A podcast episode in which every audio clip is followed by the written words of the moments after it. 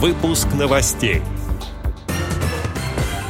На фестивале чтения в Екатеринбурге откроется выставка книг, изданных шрифтом Брайля.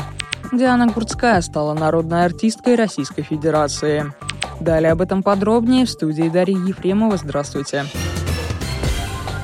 Новое почетное звание присвоили знаменитой певице и по совместительству активному общественному деятелю Диане Гурцкая. Соответствующий указ был подписан президентом России. Торжественная церемония состоялась 13 июля в Кремле. На ней певица поблагодарила всех жителей нашей страны за преданную любовь и поддержку, отметив, что и дальше будет продолжать помогать людям с инвалидностью.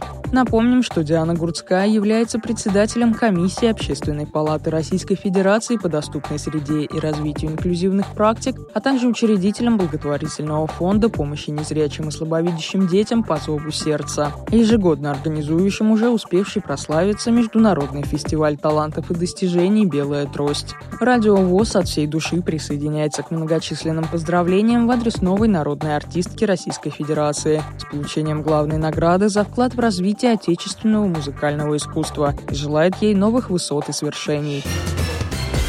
В Екатеринбурге на фестивале чтения вслух «Живая классика» запустят инклюзивную выставку, где представят книги в спецформатах.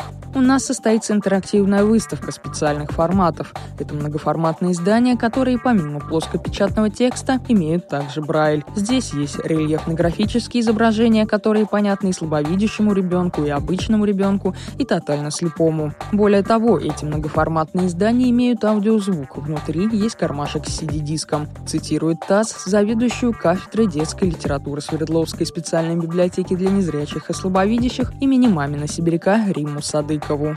По словам Садыковой, на выставке можно будет в том числе изучить книги о природе и животных, например, «Умную собачку Соню» Андрея Усачева. Фестиваль чтения вслух «Живая классика» пройдет 23 июля в разных регионах страны, в том числе в Москве, Санкт-Петербурге, Саратовской, Самарской, Челябинской, Свердловской, Тюменской, Воронежской, Псковской и Кировских областях, Пермской Красноярском крае, Татарстане. Локациями проведения акции станут театры, кафе, торговые центры, аэропорты, вокзалы и даже пожарные части.